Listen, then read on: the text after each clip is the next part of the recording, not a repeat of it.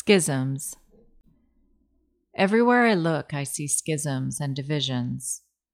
The political left and right shout at each other across a widening gap. COVID paranoia does battle with COVID denial. And the decision to wear a mask or not tears at the seams of families, school systems, and our national life.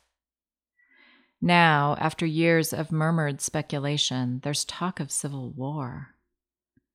Friends I've agreed with on so many things suddenly feel almost like strangers, or champion beliefs I just don't believe anymore or have never believed.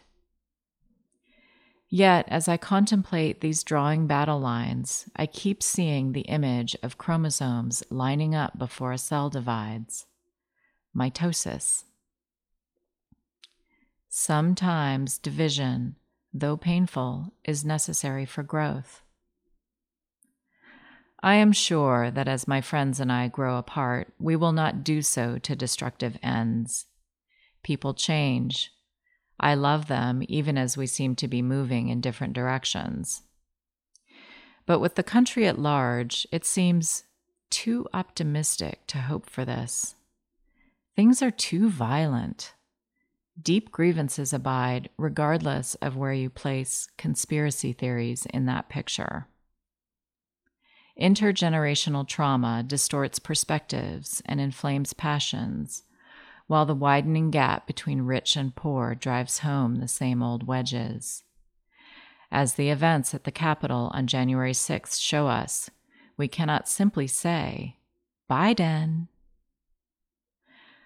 But if we choose to see each other, even the violent opposition, as parts of ourselves, as cells in the same body, then there is a path to turn this division into growth.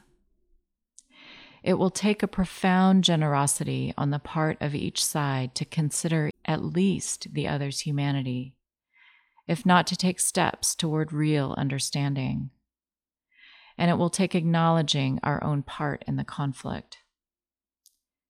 This is shadow work, uncomfortable, difficult, shameful. Few of us are skilled at it, but the stakes are so high and the rewards so much more profound than the comfort of our own righteousness. For those willing, as a beginning, because I am making some assumptions about my readers and listeners, may I recommend Jim Webb's Born Fighting. It offers a rather profound, if romantic, insight into the people who make up the majority of Trump's base.